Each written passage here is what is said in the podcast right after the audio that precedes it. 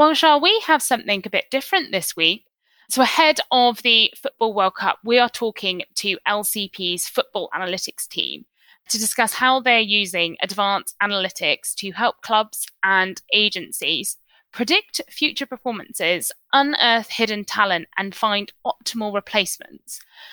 I am really excited to learn more about this and how it all works.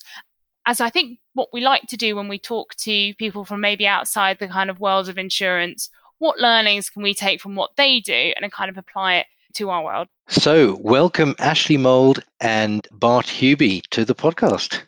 Hi, nice to be here. Yeah, thank you very much. Yeah, nice to be here. I was going to ask straight off the bat do you need to be a football expert to continue listening and enjoying this conversation? I'd definitely say that's not the case. In fact, I've been talking to a number of clients recently about the sort of work we're doing here, and I've been surprised at how much interest we've had from people who, on the face of it, say they're not interested in football. I think the techniques we're using are of interest to everybody, and in fact, I think they've opened up an interest in football that some people haven't hitherto had. Welcome to Insurance Uncut, the podcast where we explore the big issues impacting the general insurance market. I'm Charl Cronje. And I'm Jessica Clark. And Insurance Uncut is brought to you by LCP. We'd love to hear from you, so please get in touch with your questions or feedback via LinkedIn or our website. Let's kick off with this week's episode. And I feel like we should ask you each to kind of disclose your footballing pasts, such as they are. Maybe starting with you, Ashley. Happy to do that. So I guess always been a huge football fan. It's something my family were very interested in when I was young. I played a lot of football when I was younger. Spent a few years at Bournemouth Academy as a teenager before then leaving the football world and moving into, I guess, a more traditional path through studying economics at university and then joining LCP and becoming an actuary. I like to think, you know, I'm only 29 now, so maybe it isn't past me to be picked up by a top team and be Never give up out there performing yeah. in a couple of years' time. But that's my background in football and kind of how I've led to doing what I do now. Bart, do you also have a sort of semi-professional football past? Sadly, not. I actually played rugby when I was at school, but I always wanted to play football. So I'm a little bit older than Ashley. My interest in football dates back, I think, to 1966, actually, when Liverpool, my team, won the FA Cup. And I think as a child, I always liked football, both for the football, but also for the stats. So I've got a full set of Rothman's football yearbooks dating back to 1973. And I've always followed the numbers as well, what happens on the pitch. Went and became an actuary, and so looked at numbers and pensions. But uh, in the last few years, I've been able to turn my attention professionally also to developing the football analytics business with LCP. And that's sort of been a return to my childhood love of the football and numbers. That's where I kind of wanted to start the conversation was how does LCP, an actuarial consultancy, help football clubs? It does seem quite an odd mix when you hear that we do lots of pensions and investment and we also do football. So I think within LCP, we have capabilities to analyze large data sets. Perhaps more importantly, in a football context, present them in ways that non experts can use to make decisions. And I think that's where our real strength lies in terms of within football. There are large data sets out there, perhaps larger than you expect before you really get into the industry. That can be analysed by various people, and indeed, a lot of clubs have people in house doing that analysis. I think what typically people from the mathematical backgrounds in house doing that analysis struggle with is presenting it in a particular way that non experts can understand. I think that's where us at LCP are really coming to our own and can add value to those clubs using these data sets. Actually, Jess, you touched on a point earlier about parallels between what Ashley and Bart do and what we do in the insurance world. And of course, we're very used to being an insurance consultancy who consults to insurers who have their own in house teams doing actuarial work. So, question to you, Bart and Ashley, how do you differentiate yourselves from the work that's already being done internally at the clubs? I think what we're doing is providing support to the in house people. There are in house people at lots of clubs. Some clubs have massive teams. Liverpool are the extreme. They have about 10 people in their analytics team. They don't really need help from outside. We've talked to them about our system. We actually use very similar systems, but they do their own thing. Many clubs can't afford that level or don't have that level of expertise. So, what we do is provide their in house people with access to the sort of algorithms that clubs like Liverpool are using. And so their people can take that analysis and then adapt it to the needs of their own particular club. And indeed, one of the things our tool, our online recruitment platform can do is allow in house people to define their own player profiles, their own metrics that they're trying to search players on, and then apply them and then present the results internally to their management and operational people as to which players they're looking to sign. You briefly mentioned it there. So, the recruiting platform, which is called Transfer Lab. Maybe, actually, do you want to just give me the elevator pitch of what it is and then we can go into discuss kind of how it all works? Yeah, of course. So the bottom line is that Transfer Lab is a tool to help clubs with their recruitment strategies primarily. So we have a platform that covers both the men's and women's sides of the game and can be used within those recruitment processes in clubs. What are the kind of different mathematical techniques that you're using to kind of help inform that recruitment process? So we obtain match event data from an external provider and we pay for access to that data. And what that does is tells us in every single match that happens in, and we get data on over 100 men's leagues from around the world and around 25 women's leagues. So we get a breakdown of every match that happens in those leagues and a breakdown of every single event. And by an event, I mean a pass in this area of the pitch made by this player. So there's a huge amount of data that's being passed to us on a weekly basis that we then do our analysis from. So that's a data source. We then put that into our algorithm, which uses a Markov chain model and the way we analyze player performance is by looking at the impact every one of those events has on the probability of either scoring or not conceding the next goal. So players that score well in our model are ones that have a large impact on the probability of scoring or a large impact on the probability of not conceding through their actions on the pitch. So I guess it's just even if you're not a striker, I guess here it's like your action has meant that a goal has then gone on and happened, or conversely, if you're you know you're a midfielder and you're playing defensively, you're stopping the goal happening. Is that right? Yeah, that's right. And I guess people are often familiar with the concept of expected goals. And quite often, when expected goals it's mentioned, it's the expected goals from shots taken on the pitch. So that's looking at one action and the probability of scoring when you take a shot. And your chance of scoring is going to be higher if you're close to the goal or if there's more force behind the shot, whatever it is. We're extending that concept out. And it's worth saying for the experts listening, we're not using an expected goals model, but we're effectively extending that concept out to look at every action on the pitch rather than just shooting. And is this an area where lots of people around the world have got lots of very different algorithms for analyzing the same data? That's a good question. Football is quite an interesting business in that people know a lot of this stuff goes on, but clubs are very secretive about actually what tools they use and what methodologies they use to sign players. So there's a lot of whispering within the football analytics industry as to who's doing what. As I said, we know that the Liverpool algorithm is quite similar to ours. In fact, when we talked to them about it, they were slightly uneasy about the fact that we were doing something that was so close to their approach. But the details of what different clubs are doing and what different suppliers do, there aren't many people who are doing something similar to us. We are reasonably unique in our particular approach within our own approach as LCP, do we feel like we've already got to sort of best practice and the algorithm is as good as it can be? Or are there things that we're looking at to continually improve that algorithm over time? Yeah, so I think there are things we have either done or seen in the past that give validation to the approach we're using and we can have confidence in our output. So maybe I'll pick up on that first. And I guess there's a separate point around what I and others within the team would like to do to make our platform and our models better. And I think there, there is extra data we could get that would help us. But I think the biggest validation of what we're doing for me is when I go and speak to clubs and a representative will bring up a player that I've never heard of. And he'll say he has this opinion of this player. And I'm searching this player's name in our database, and it's going to give us kind of our verdict on what this player's strengths are, what their weaknesses are, how they compare to other players. Always slightly nervous, or used to be more nervous in the mm-hmm. past about exactly what I would say. But so often it comes back matching their non statistical idea they have of that player from either seeing them play live or watching them on video. Where there are surprising results, I explain that from a statistical perspective, and quite often I get nods back at me confirming what they think. So I think that for me is the biggest validation of what we're That's doing. amazing.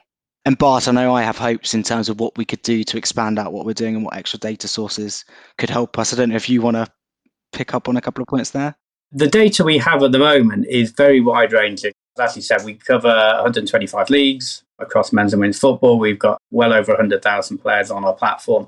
I think inevitably that means that because we're covering leagues across the world, some of which have relatively limited data, what we've had to do is build a model that accommodates all different leagues. What we are aware is that there is more deeper, richer data being generated on some of the larger leagues. And what we like to do is build some of that into our model. So, for example, our model primarily looks at individual events happening on a pitch between players. What it doesn't necessarily do in most circumstances is look at what else is happening on the pitch at that point in time. So, an effective pass is likely to be more effective if it goes to a player where there are no other players around them. Our model currently isn't testing that. We're hoping to get that richer data to start building that into the model as we go forward. Slightly naive question. My understanding of how FIFA and how like football manager works is each player have kind of scores in different areas. Is that the type of thing that you're able to do in terms of accuracy of passing or defensive ability? Are you able to break it down into those different areas? And is that where the matching players in terms of what their strengths are, is that where that kind of comes in more? Yeah, that's exactly right. So we have a whole range of metrics that are used to hone in on those individual skills. And indeed, if you're looking for a particular style of central midfielder or central defender, you can build a profile that reflects the skills you think are important within those players. And quite often, clients will come to us with a request to build a new what we call metrics to focus on the skills they think are important. I remember one manager of a previous client of ours particularly liked players who played diagonal passes from your fullback right across the pitch to your wingers and to your attackers. We were then able to build a metric which reflected that skill and rank players based on that particular skill because it was of interest to the manager of that team. Wow. Now, one thing I'm aware of is that you have kind of a market leading position on football analytics for women's clubs. Is that correct? That's right, yes. We launched the men's version of Transfer Lab around five years ago, and we've been aiming to introduce a women's version, but the data provider that we were using didn't until about 18 months ago provide sufficiently deep data to do that. So, about 18 months ago, we launched the women's version. It's been very successful. We have, I think, five of the top clubs across Europe in women's football, including clubs in Germany who are now clients. And I think, yeah, it is the most, certainly the most established and most sophisticated platform for women's football. And it's quite exciting being part of the growth of the women's game that's taken place in the last year or so, culminating, of course, with the triumph in the Euros. Another interesting aspect of that actually is one of our clients is a company that builds Football Manager, the game. They currently don't have a women's version. They're developing one and they're using access Transfer Lab to help sense check the development of that version. That's awesome. That's fantastic. So you mentioned there, Bart, about the use across the women's game. What are some of your kind of clients across the men's game, if you're allowed to, to tell us who's using it? And I know you've got a few great anecdotes about it. So maybe just share some of them with our listeners. Our longest standing client in the men's game is West Ham United. They were the client that we first started with back about five years ago. And I think they've been a very successful team for their size of club. And indeed, they've signed some very good value players over the last five or six years. We felt that's proof of concept. As I said, clubs are very secretive about how they go about this process. So we've never had an anecdote from them about exactly who they've signed, but we do have some other ones. But there was a there was a big club I can't name, but they just signed a centre half who they paid a lot of money for, and we were talking to one of their senior executives, and he asked us what we thought about this player, and we looked on Transfer Lab, and it said he's no better than the guy you've just sold. but we didn't know at the time that, that was going to be the case. We felt slightly awkward, one of those Ashley moments when you think, is it really working? But in retrospect, it was. The player they brought in and paid a lot of money for has, in the end, turned out to be no better than the guy they sold relatively cheaply. You got one you can tell, Ashley, I think? I guess another anecdote for how Transfer Lab has been used is that Leeds United were a long-standing client of ours before they went in a slightly different direction and decided to try and do a bit more in-house than they did externally.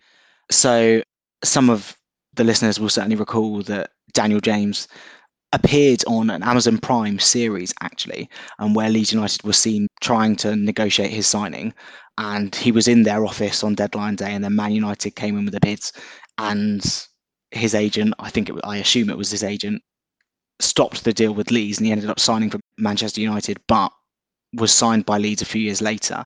after perhaps not having the success at Man United that the guys there would have hoped. But Daniel James was a signing who was partly, and I have to say partly with these things because I guess we always say that Transfer Lab is part of the process of recruitment and not the whole story. But Transfer Lab was used to identify Daniel James by Leeds in the first instance. And I think he's an example of where we think Transfer Lab can really add value in terms of he was a young player, hadn't played many games, and our system had highlighted him as being a young star and you can potentially get in there ahead of other people if you're able to get those kind of early views on how good someone could be. So that's very interesting. Transfer lab can identify players who are kind of up and coming. Is there also a value sort of the other end of the scale where it can identify when people start to tail off in their careers and perhaps add less value? Is that a question you get asked Yes, and I mean, that's something we do. So we have a feature within our Transfer Lab platform that does project future performance. And one of the interesting things it does is it projects future performance on a particular set of skills. So to give an example, and listeners may be familiar with Christian Eriksen, who is a midfielder who's played for Tottenham, now at Man United.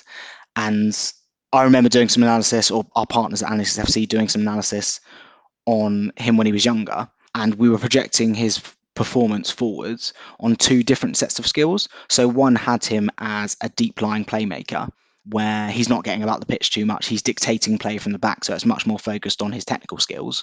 And there's another profile which is more of a box to box midfielder, which is more dependent on his physical skills, his ability to get around the pitch and dictate play that way. And there was a point in time where our model predicted that Christian Eriksen would be stronger in that deep lying playmaker role than he was in the box to box midfielder role as he aged. And that's simply because passing is projected to deteriorate slower with age than skills like dribbling, because dribbling relies more on your physical abilities than something like passing. In the last couple of weeks, we've actually had a call with an insurance brokers who are heavily involved in insuring football players. And we've just exchanged views about experiences in our fields.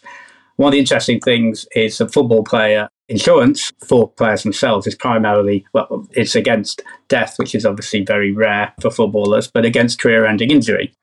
And it was really interesting to get a good understanding as to how insurance companies and brokers look at footballers as their career progresses. So they're very keen to insure young players because they know they'll get many, many years of premiums off them less keen to insure older players, partly because there's less future income, partly because there's more moral hazard. I'm a footballer, and later in their career might be more tending to allow an injury to become a career ending injury if they can get a big payday.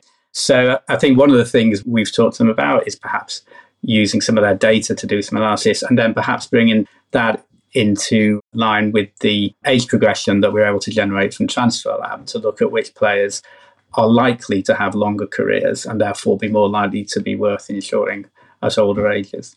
You can imagine that being really powerful if the models can help predict or at least sort of give a sense of the likelihood of future injury based on intensive use of a player in particular ways, then that's got to be really powerful. That's right. Yeah. I mean, I think there's two elements to it. One is how likely is a player to become injured. The other is how likely are they to have a long career. And I think what we can do with the data we've got combined with the insurance data is put those together and maybe come up with some rather innovative ways at looking at the insurance for those players. Early days yet, but quite an exciting area to look into. Yeah, really exciting. We may be coming to our insurance consultancy team to give us some insights there as well. So, Bart, do you maybe want to give us a little bit of summary about one of the other areas that you're working in? Yeah, thanks, Jess. One of the areas we're working in at the moment, using Transfer Lab Analytics, but extending out beyond them, is to we're working with the European Club Association, which is the big industry body for European football clubs, to help build for them a friendly arrangement platform for their clubs. So even though it's a big industry, football is surprisingly unsophisticated in the way that football clubs arrange friendlies. At the moment, most clubs arrange friendlies by picking up a phone and talking to someone they know at another club. Particularly in the women's game, that's not been very efficient as the women's game grows. And clubs are trying to make sure they're arranging friendlies with teams, perhaps in other parts of Europe, where the teams are reasonably well matched. So the ECA decided that they wanted to build such a platform, and we said we can do that because we're good at doing that sort of thing. And we've been given the job of doing that. The platform is due to be launched in February, And as well as doing women's football, they're now going to use it for men's and youth football. So that's a project that's very exciting. And it will use the analytics that come out of Transfer Lab to help rate football clubs so that teams are able to identify other teams of similar strengths to make sure that the friendlies are appropriately matched. That sounds amazing. So clubs can make sure that they get the most value out of those friendlies possible by putting themselves against teams that are going to test them in the right areas. I think that's what we're aiming for. And if you like, if I'm, I don't know, the Arsenal ladies person who's responsible for organising friendlies, I'd hope that by next summer I could be saying, I want to play a team of roughly this strength. I've got these two weeks of availability. I'm willing to travel up to this distance and I'd like to play at home or away. And our system will be able to do that matching, give them some options, and I can then propose a friendly to one of those clubs and start talking about the details of it. Oh, that's just brilliant. Yeah, in talking to the people at the ECA, we've had some interesting stories about quite big clubs in your wanting to arrange a friendly and finding it really, really hard to do that um, when they've got availability. So I think they are quite excited about the potential for our tool to really help with that. That's great. Tell us about some of the other stuff you're involved in. Yeah, of course. So another project we're involved in at the moment is with a not-for-profit organisation called Fair Game, and they are currently campaigning for better governance in football. And I think even people who aren't that interested in football will have heard some of the sort of negative stories coming out of the football world in terms of clubs which are big community assets sometimes going bankrupt because of poor financial management. That's on the financial sustainability side of things, but there are also a whole host of kind of other issues within football, like environmental sustainability, ensuring good diversity, equity, and inclusion standards across football clubs that potentially should be tackled. And that's what Fair Game are campaigning for better governance across the whole of football. What we're doing is supporting them within that action and providing some of our expertise to help them develop their thoughts. And one of the areas we've been working on them with is developing something called the Sustainability Index, which is a mechanism for dividing money down the football pyramid in this country that will reward some of those things we see as positive in terms of governance. Wow. For some reason, your comments there made me think about Ryan Reynolds. It's exactly what I was going to say. yeah. this idea of people coming from overseas and you're enthusiasts but don't necessarily know the local markets. Do they do well as club owners? Do you see that sort of thing as a good thing? It's a great question, and the Wrexham story is fantastic for a number of reasons maybe more fantastic to me because I'm not a Wrexham fan. I think if I was a Wrexham fan and that was happening to the club you love, potentially you're a bit more apprehensive about it. I'll leave Wrexham fans to speak for themselves in terms of what they think about the issue. From my perspective, that particular story is perhaps a good news story. They've been very innovative in terms of the strategies they've implemented at that club to grow revenue. They're operating in different spaces than most football clubs have traditionally in order to improve the amount of revenue the club gets, to improve the brands. So what I've seen from the outside has been really positive. And I think just because owners come from a different country or a different industry and don't necessarily know the local market doesn't mean they're going to run clubs in a bad way. And I think that's maybe an example, time will tell, I guess, but maybe an example where owners from outside of that local community have done a really good job at managing that business well. And amazingly enough, I think that's a really astonishing story because one of my colleagues who has absolutely zero interest in football until now watched Wrexham on television over the weekend and really enjoyed it and is becoming, I think, a closet football fan. That's which is quite remarkable. Actually, Ryan Reynolds may be expanding the pool of football fans in England. I'm literally in the middle of watching the show at the moment, and I think what, as I said, completely agree. Actually, TBC on terms of how they actually pan out, but the events that happened at that club in the mid 2000s, which I think probably echoed across many slightly smaller hometowns across the country in terms of assets being sold off and people there to try and make a profit, really does dilute town football clubs. I know, but we talked briefly last time about both going to see our local towns and enjoying that and that being a nice football is still very accessible for many people at that local level. And if it goes, that that massively changes the game in the country.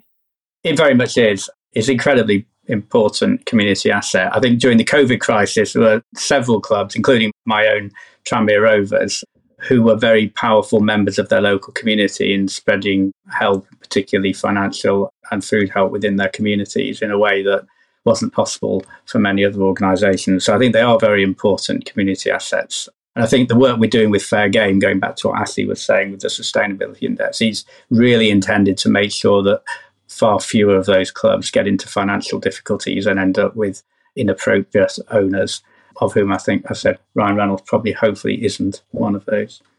Part of the reason that we're chatting in November of 2022 is because of the pending World Cup. Now, obviously, the World Cup is being hosted in Qatar, and obviously, a very key factor is the human rights situation in Qatar, especially with regards to migrant workers and LGBTQ plus rights. And I don't think any of us want to diminish that as an extremely important issue, but one that within this conversation, we're not going to actually have time to really give justice to and talk about in great detail. So I'm really interested to hear Ashley and Bart's predictions for the World Cup and what insights you're going to get from it. I think we just want to note that that is a really important issue that we're not going to discuss in detail now, but not to just ignore. I just will pick up briefly on that before we go into the prospects for the teams. I'm going to the World Cup. I've been to every World Cup since 1990. Wow. I'm going to go and see the final for the first time ever. I'm very excited about that, but I also am, in a sense, ethically conflicted. I understand there are a lot of issues. I will certainly educate myself fully about those issues and already have done. And I think the spotlight the World Cup is bringing on the circumstances in Qatar is in some ways going to be beneficial anyway, but I accept it's a very controversial subject. But that said, the World Cup, England's prospects, England, Wales prospects, both in the same group. I think they're quite good if they can get out of the group. I think the group itself will be very interesting. I think both the USA and Iran are very strong teams compared to what people think they will be. And another really interesting, important, and ethically complicated situation is that of Iran and women's rights in Iran, which I think, again, the World Cup will bring a massive amount of attention to. But I'm not that optimistic England and Wales will get out of the group. I think if they do, I think England's prospects in particular might be quite good. One thing that I've been conscious of in previous World Cups would be you hear a lot of talk about players being played out of their normal positions or in formats that they're not necessarily used to and that managers not getting the best out of them. How real an issue is that from your sort of more analytical perspective? So the analysis we have could show shine a light on where a player is playing in a position that they're not well suited to. I would hope that that or similar types of analysis are used by the countries before they make those types of decisions. Potentially, we could think of examples in the past where that hasn't happened. But arguably, there's no excuse for making those mistakes. I think in such a high stakes competition, you should have access to this types of information to make those decisions. Should Gareth Southgate on the phone if they've not already thought about this? I think potentially, just to pick up on Bart's predictions he made there, I think quite often because we're seen as doing this football analytics work, we're seen to be able to tell the future and give a prediction about what's going to happen. I mean, why football is such a fantastic game, and also why we can add value, I think, is that it is very random. So if the World Cup was going to be played a thousand times, I'd be pretty certain that we'd predict the winner. it's not going to be played a thousand times. so who knows who's going to win it? And I think that's why many people love the game because it is so random sometimes. Actually, that's made me wonder do are you aware of whether gambling companies use football analytics to help set their odds? They do indeed, yeah. I think the two most successful football clubs in terms of the use of analytics and the clever management of transfers in England anyway are Brentford and Brighton and both of those clubs are owned by people who have made their money in the betting industry Matthew Benham at Brentford and Tony Bloom at Brighton in fact they were colleagues and then fell out but they both made a lot of money doing that and I think they've used the analytics that they've used within their betting companies to inform their transfer policies have been incredibly successful with those. So I think they've proved that sensible use of analytics can make you money both in betting and in football. I feel personally quite unsure about the ethics of betting itself and gambling, but I think the fact that those tools can be successful in both arenas is very clear. One of the things that we sometimes see is that players playing at the World Cup who do well might use their good performance there to leverage a future career move. And I'm sure everybody will be watching carefully and thinking about who they'd be trying to tap on the shoulder. To what extent can your analytics be used by players in their own contract negotiations and to make sure that they make the right moves? Thanks, Joe. Yes, that's a really good question. I think the World Cup is a massive showcase for footballers, and we'd expect a number of players to come out of it with enhanced reputations, looking potentially to renegotiate their contracts either to make a move or to enhance their earnings. And I think one of the things we've found with Transfer Lab is that it can support players in those negotiations with clubs. One of the biggest, most successful players in the world, Kevin De Bruyne, used Transfer Lab analytics within his suite of tools for negotiating his contract with Manchester City a year ago. He was looking not only to improve his financial terms, but also to make sure he was playing for the right club to maximise his chances of success in the Champions League. And that's what the analysis that our partners at Analytics FC did using our analytics to do so. So that is amazing that players can actually benefit from this too. There are several other ones who are below the radar, but have also used it in their contract negotiations. And not surprisingly, players will want to use whatever analytics are out there to support that. One final question I had I don't know how much light you can shed on this, but what is the state of football analytics like compared to the sort of analytics that happens in the US with their main sports, baseball and basketball, football and whatnot? Because I get the impression that they do a lot. That impression is true from what I know. It's certainly a more long standing industry than football analytics for sure. Once again, people are quite secretive about what they do, so it's hard to get an insight into exactly what different teams are using. But I think what I can say is that when we first launched Transfer Lab, we were walking into many clubs explaining the fundamental concepts kind of what we were trying to do with data and there wasn't that widespread appreciation that this was something that was used at that point in time i imagine that in the big american sports data was well known as being a tool that they would use not just for performance analysis but for recruitment. And that's something that has developed during our time within the industry. Indeed from five years ago to now now we don't quite have to give the same i guess explanations of the simple concepts which we did five years ago. So it was a very new industry then. And how exciting to be involved in the sort of period during which the sort of state of the art has developed in this area. That's fantastic so we're coming to the end of the podcast. Normally, we ask a couple of fun questions at the end. So I wonder if I could ask you first, Bart, what would your dream career be outside of financial services? That's a good question. I think I am living my dream career actually. So, although I'm still within financial services, I've been a pension consultant for 35 years. I've been doing football analytics alongside pensions for about the last five years, and I'm going to move because the football analytics is becoming more and more interesting and more and more complex. I'm going to be moving more to spending more and more time doing that. So I will be living my dream. That's amazing. And Ashley, for you, if Sean and I were coming around for dinner, maybe Bart can come as well. What would you cook for us? Good question. So I think in this house we quite often do tapas style dining, partly because we like trying different things, partly because we're very indecisive. So I think I would do some kind of small plate thing, probably with a centerpiece of. Well, I like to think I make quite a good roasted vegetable curry. It will always taste slightly different because I don't have a recipe for it, so it kind of depends which day you come on as to how good it is. But I think that would be my centerpiece. That sounds. I think I very much approve of that yeah. menu. Thank you so much both for coming on today. I have personally found this an absolutely fascinating subject. Thank you so much for sharing those insights with us today. That's all we have time for this week on Insurance Uncut. Please join us in two weeks' time for another episode. This podcast is brought to you by LCP. We'd like to thank Nikki Freegard, Deepika Misra, Megan Frost, and Matthew Passy for helping to produce this episode.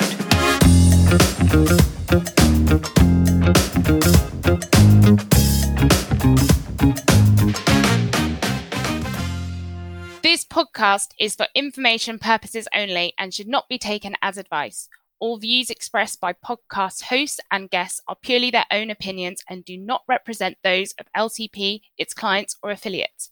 LCP makes no warranty, guarantee, or representation as to the accuracy or sufficiency of the information featured in this podcast.